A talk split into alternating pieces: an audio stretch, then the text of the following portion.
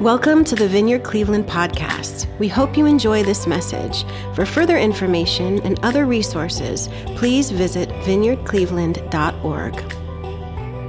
Well, like Evan said, I'm Bridget Thomas. I'm one of the leaders here of the church. Um, really excited to be with you all here today. My family and I have been loved on this church for almost 13 years. It'll actually be 13 years in November. And uh, I mean, we've been loved on through all the triumphs and the pain so well, most recently, Evan and Sarah know. And um, it's been amazing. You know, in Vineyard, everyone is welcome to play, right? So I've had a, a wonderful time serving in a lot of different capacities. So if, that, if there's something that you want to do and you haven't done it, make sure you connect over with Evan and Sarah. I know they would love it. So when I was asked to speak, um, I was like, oh, okay, you know, and uh, Jason was like, hey, we got a couple topics. And so just like last week when he mentioned him and Evan were like fighting over who was going to talk about money, he gave me one topic and I don't even remember it. But the second one was like how to have joy in the midst of trouble. I was like, oh my gosh, that's my life. That's me. I, uh, I need to do that because I am constantly, constantly, I feel like, you know, fighting for that, right? Fighting for the joy. But before I officially begin, I just wanted to pray and welcome the Holy Spirit. Holy Spirit, I'm honored this morning to be sharing the word. Speak through me. Let them hear. God, let them hear your words, not my words. Let them hear your thoughts, your dreams, your hopes for us, and not mine. I pray for all this morning that may have come in with heavy hearts. I pray that there be receive, they receive this word and they are encouraged from it. That we all leave here different. In Jesus' name, amen. So why does God want us to have joy? You know, that could that's a could be a funny question. Why wouldn't he want us to have joy? It could be a very hard question for those that are dealing with a lot right now. You may seem that it's actually pretty sad and fleeting to even ask answer that question, right? You may look at the lives of other people and say, "Well, I could have joy if my life was a little different." Right? If I had what he had, or if I had what she had, then it would be easier for me to have joy. They, they don't have my problems right? They don't go through what I go through. And in, um, in Psalm 34, verses 1 through 3, right, it says, and I love this, this psalm. You, you've heard it. If you haven't, if you don't know it by the actual psalm and verse, you've heard it by music. I will, I will extol the Lord, or I will bless the Lord at all times. His praise will always be on my lips. My soul will boast in the Lord. Let the afflicted hear and rejoice. Glorify the Lord with me. Let us exalt his name together. Right? I will bless the Lord at all times, right? And it, we all have heard it, right? You're like, yeah, I'm blessing all the time until, right? that time comes and it's difficult. When I was in graduate school, um, I we had a small class, like 50-ish or whatever, regular grad school, and at that time, social media really wasn't a thing. I know you're probably thinking, what? Like, how old is she? I know I got moisturized, y'all, moisturized. Yeah. and uh, my, my, my boyfriend at the time uh, had just proposed to me over Christmas. And so I was coming back after winter break, and my friends knew, and they had begun um, telling other people to, without my knowledge. Obviously, right? They're excited. They're sharing, I'm about to get engaged over hot Christmas, y'all. Oh, it's amazing, right? And this woman who I had been in the sorry, I keep messing it up. This woman that I had who'd been in the program, and I had talked with her many times, you know, but we weren't like close. And you know, she walks up to me and she's like, oh, I just wish I had your life she's like, I was like, I'm sorry, what'd you say now? and she's like, I wish I had your life. I mean, Bridget, you're one of the smartest people in our class, and I just found out that great guy that I got a chance to meet just proposed to you. Man, I wish I had your life. And in that moment, right, I could have been like, oh, girl, thank you, you know, and just whatever. But in that, in that moment, the Holy Spirit came and and I, and I felt and I felt led to say, you know, the grass isn't always greener I know, I know, Bridget, grass is always green. I said, But here's the thing, though. What makes grass green? And she's like, Water? No, no.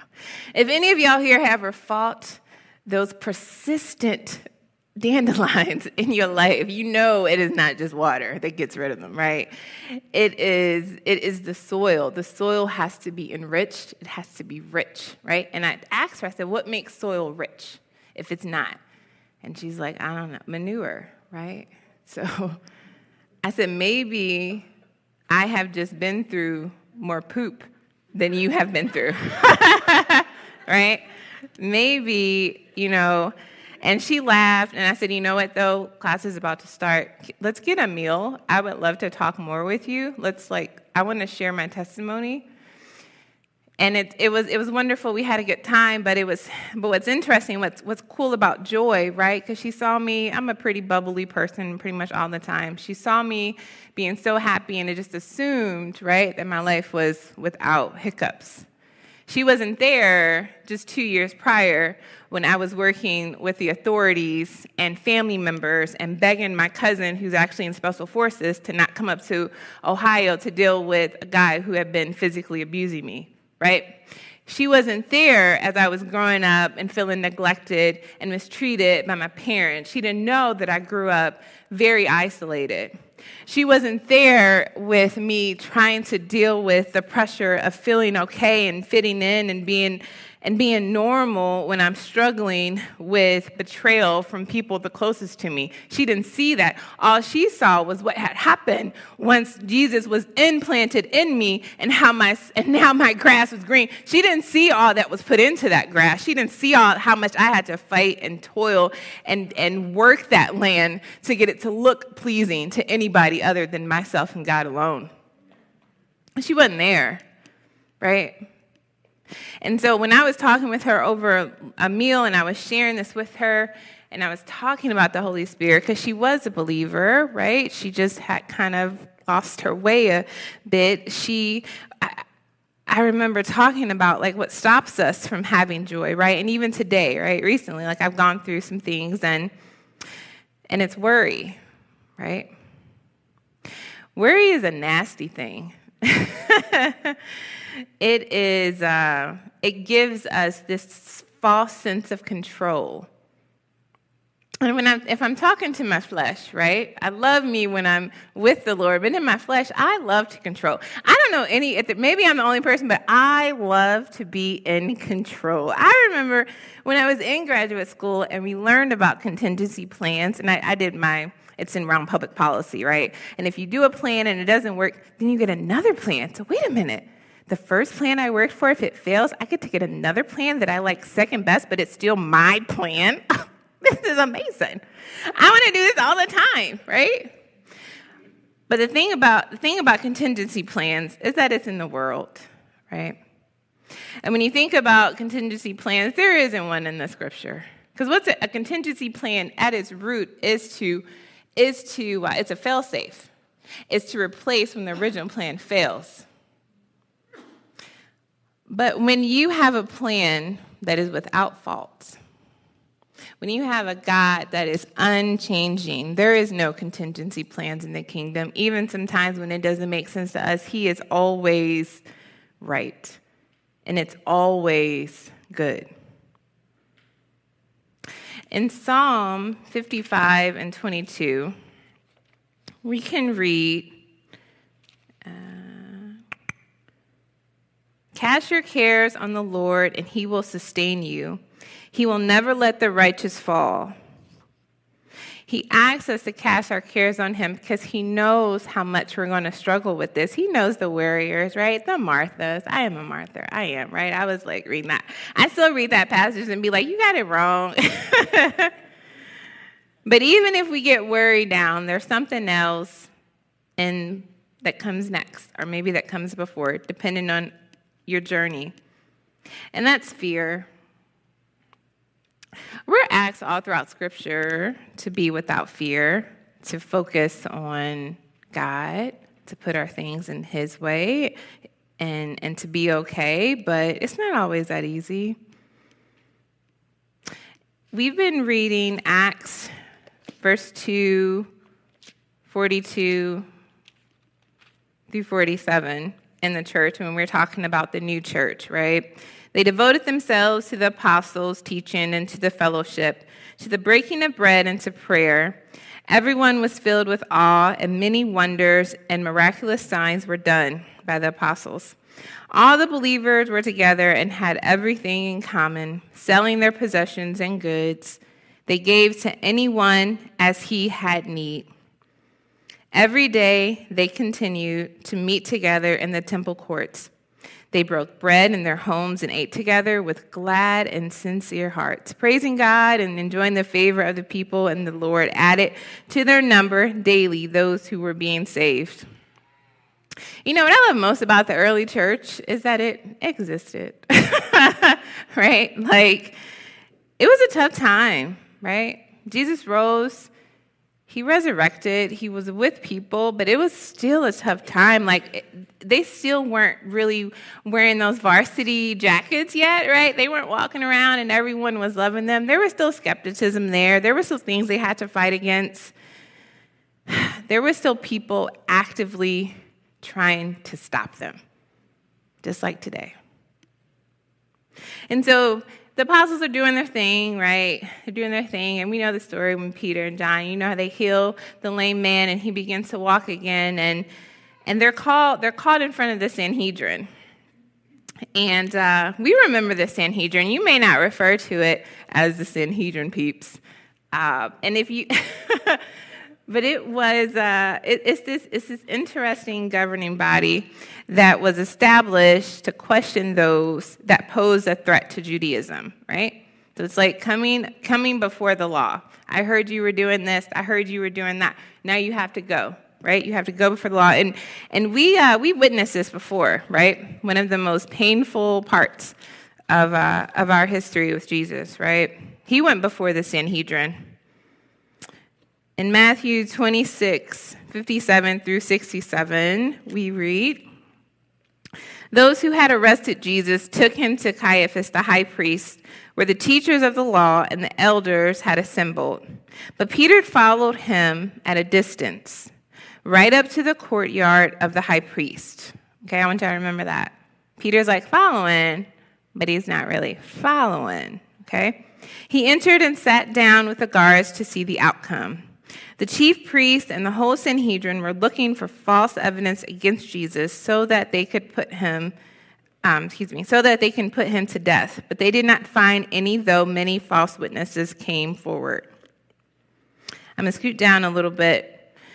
And so finally, they're getting frustrated, right? They keep trying to find people that are going to speak out against Jesus. Like, right? They need something. They need some proof, right? They can't just they can't just kill him, right? Or so, or so we thought.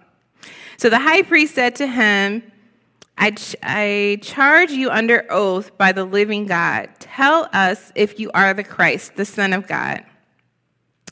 Yes, it is as you say, Jesus replied. But I say to all you in the future, you will see the Son of Man sitting at the right hand of the Mighty One and coming on the clouds of heaven. Then the high priest tore his clothes, right? And in, in Jewish cultures, when they tore clothes, it's normally when something has horribly happened, right? You'll see it, people die in their families. They will tear their clothes out of, um, right, sadness and anger. He says, He has spoken blasphemy. Why do we need any more witnesses? Look now, you have heard the blasphemy. What do you think? Right? And what does the crowd say? Kill him.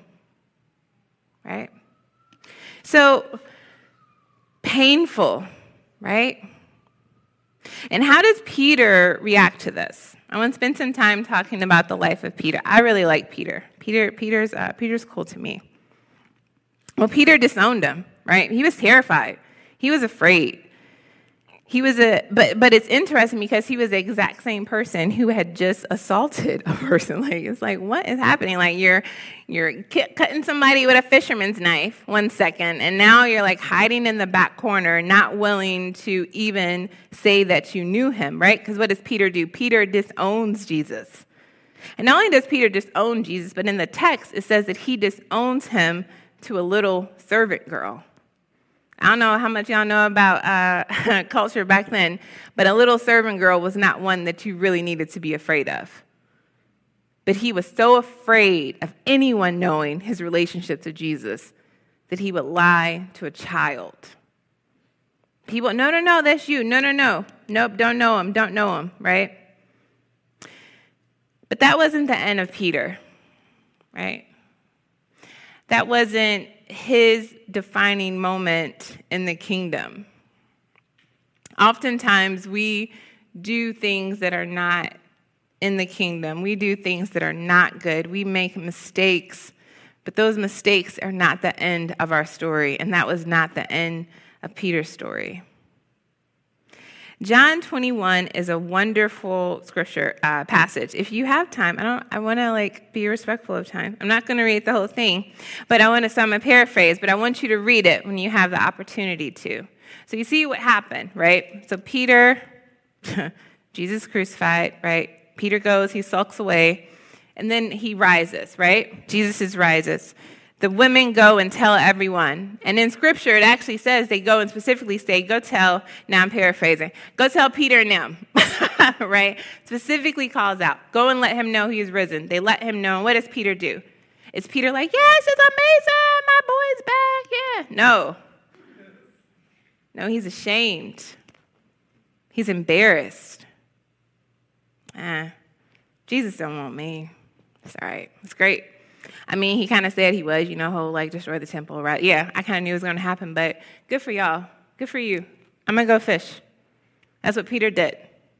How many of us, when we are heartbroken, when we feel embarrassed, when we're sad, we go and do the things that are comfortable to us? Peter goes and fish. But what's great about the God that we serve? What does he do? Hmm? When we go and we try to hide ourselves away so no one can see us, oh, he just he just shows up. And that's what happened. Peter's fishing, right? Peter's fishing, probably trying to figure out what he's going to do next. He really liked that apostle gig, but that's over, right? and then someone on the shore says, Hey, do you have any fish? And Peter, I'm hoping Peter was like, deja vu. Didn't have any fish once before, have fish. And he's like, no, we don't. Throw it on the right side. okay, well, well, we, you know, fish don't just congregate, but okay, you know, we'll throw it on the right side, right? And what happens? He has a huge catch, right? And then someone's like, oh my gosh, that's Jesus! What? right? And at this moment, Peter is like, he came for me.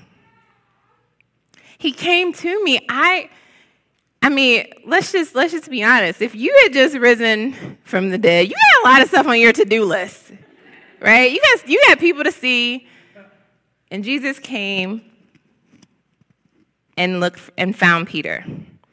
So, so he puts on his clothes. He puts back on his clothes, right? He took them off. It's probably hot that day. He took them off. He put them all on, probably because he wanted to be in his best dress. And he jumps in the water and he's swimming toward Jesus, right? He's excited. Just before, he's, he's invigorated. You know, the other people in the boat was like, okay, well, I mean, we were just coming to, to help you, but I guess we'll row the boat back with all these fish. Thanks, Peter, right? Peter doesn't care, right? He has tunnel vision again. He's with his He's with the love of his life, right? And he came back for me, right? And so in the scripture, I'm going to read this. Jesus says to him, right? He asks him three times if he loves him, right? He's like, Yeah, I love you, right? I love you. And maybe Peter's not connecting. Hey, like, you denied him three times, friend. So maybe, maybe he's just like going back. I don't know, right? And um, Jesus said, Well, then feed my sheep. I tell you the truth. When you were younger, you dressed yourself and went where you wanted. But you are old, you will, be, you will stretch out your hands, and someone else will dress you and lead you where you may not do not want to go, right? But follow me. And Peter's like, Yes, yes, yeah, yeah, this time you want me. I've been, Peter's been redeemed, right? How many times have have any have we hurt someone and we thought maybe we were beyond being forgive, right? Or we've hurt the Lord and he's come back, or that person has come back and told us that you are not the sum of your mistakes. You are not defined by anything that you do besides loving the Lord, right? So let's go back, all right? So now, when we think about um, right having joy and what that needs and, and who, who we need to have joy, right? so now we go back and right, Peter is before the Sanhedrin. He had been, they've been healing folks, they didn't like it. Sanhedrin is probably like, I mean, if you ever been on a governing body and you have new business and old business, right? Jesus and his people, that was old business, right? They had other stuff to look through. I'm not sure why we're still having this conversation. Let's just go ahead and do this quickly. Let's tell them, like, you gotta, like, let all this go, blah, blah, blah. Let's get through it, you know? But the problem is for the Sanhedrin, the authority, what they were not aware of was that Peter was different. This isn't the same Peter that was sitting in the back, scared. This isn't the same Peter that denied Jesus to a little girl. Peter was new. So enter, enter walks Peter, right? And I want y'all to think of like, um, I want you to think almost like a like like a boxing match, right? Like, oh, here comes Simon Peter, Peter against the Sanhedrin, right? And the Sanhedrin is just like Sanhedrin like Mike Tyson, ain't no problem, right? Or Floyd Mayweather, ain't no problem. But then like Peter though, he there's something different in him something different in him. There's something going on in him, right? So he's walking in. He's not afraid. He's almost like got that eye of the tiger, right? The ba ba ba, right? And he's like rising up, right? He, you know, he he is just on it. He is just laser focused. So let's read um, what happens, right? In Acts chapter four verses 7 through 16. And we got, we got to read this. I'll be quick though, I promise. I'm almost done. They had Peter and John brought before them and began to question them. By what power or what name did you do this? Pretty run of the mill, right? I feel like they probably had a script that they were going off of. Then Peter, filled with the Holy Spirit, said to them, Rulers and elders of the people, if we are being called to account today for an act of kindness shown to a lame man and our acts how we how he was helped, then know this, you and all the people of Israel. It is by the name of Jesus Christ of Nazareth, whom you crucified, but whom God raised from the dead, that this man stands before you healed. He is the stone you builders rejected, which has now become the cornerstone. Salvation is found in no one else, for there is no other name under heaven given to men by which we must be saved. When they saw, when they saw the courage of Peter, I, and I feel like they were pretty much like, what, what is happening? Right? Peter was a fisherman. He wasn't a scholarly man right? He wasn't the, the well dressed, well prepared, well studied, well versed in all the scripture. But this man, this fisherman, somebody that this, the, this assembly of elders probably would not even have spoken to if, he, if they passed him out on the street, just through their words in their face. See, when he said that he was the cornerstone, he's now the cornerstone, he's who you rejected, that's straight from Psalm 118. And so they, they know this verse and they're thinking, how can he read? I mean, he probably couldn't, to be honest.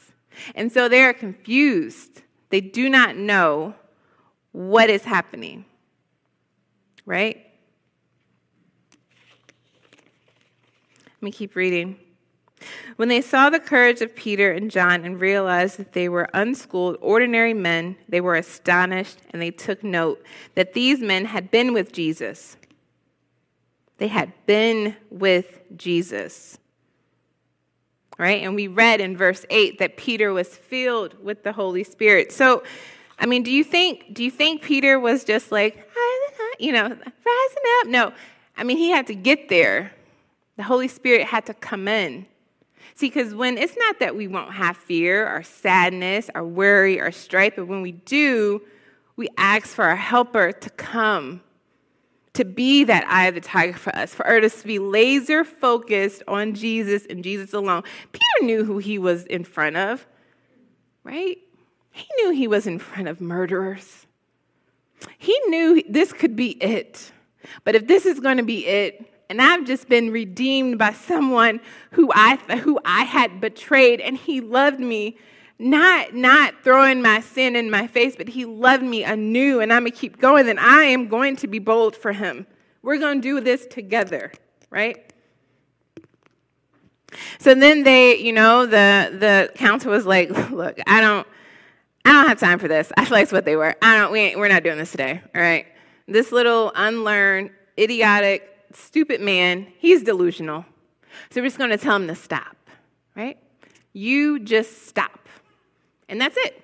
And then we can all break for lunch, go and get some tea, do some readings. Right? They were like, "We're going to make this quick and easy. It's going to be simple," but it wasn't. It says in verse 18, then they called them in again, Peter and John, and commanded them not to speak or teach at all. Okay? But Peter and John replied, Judge for yourselves whether it is right in God's sight to obey you rather than God. For we cannot help speaking about what we have seen and heard. And after further threats, they let them go. They cannot decide how to punish them because all the people were praising God, right? So it had just turned into hysteria. Oh, that's, ah, Jesus, oh, we love you, Peter, that's right, say it, right? Like everyone is like excited and, but, and everyone feels good, right? Somebody like Peter, somebody that's not from the best upbringing, that doesn't have the most money, just stood up to a council. But what but what people didn't realize, what they were experiencing, it wasn't just Peter himself getting over the get, getting getting his courage. What they realized was that there was a new authority in place. The Sanhedrin no longer had the power that they thought they possessed. There was a new sheriff in town, and he was bringing in love, and he was bringing in empowerment and courage he was bringing in joy. So let's have joy today. Hmm? Will, we, will we bring him into our stuff, our mess? Will we let Him take over? Will we let the Holy Spirit guide us, give us the words that we need to speak down the lives that we have chosen to internalize? I'm sure I'm not the only person here who hasn't felt worry or fear, right? In John 16 33, it says, You will have trouble in this world, but take heart because he's overcame it. We serve, we serve a good God who wants to be with us. And I promise you, I'm almost done. One more quick story. Now invite Evan up. Our seven year old son loves science, okay? loves the planets, the stars. He could tell you, you know, constellations, whatever. We're driving, and he's like, "Mom, why can't I always see the moon?" And I'm, I'm half listening. Let's just be honest. Like I'm like trying to focus on traffic. I'm trying to get to where we need to go. And I was like, "Gavin, give me a second. Give me a second. He's like, "Oh, is it because the Earth is in the way?" I'm like, "No, right." For those that do love like understanding that stuff, you know that the the moon is between us and the sun. And it isn't that the moon isn't always illuminated, it's that we just don't always see the full side of it. Because we have to wait for it to turn for us to see the full face. It's not that God doesn't live inside of us, right? Those that have accepted Jesus as our Savior into our bodies. It's just that sometimes we don't turn to face Him so that people can see the illumination that is within us all. And if you haven't accepted Jesus yet, He's ready and He's waiting. He wants to be in you so that when the worries, the fears, the doubts, the failures, the pain comes, He steps in, He illuminates them, He shows them who you are, who you belong to. We don't belong to that sadness. We don't belong to the pain. We don't belong to the worry or the fear. We belong to Him. He comes in, He steps in, and then we get to show everybody, while they may only see how green our grass is, it becomes us to remind them that our grass is only green and it's only good because of who lives within us. Amen.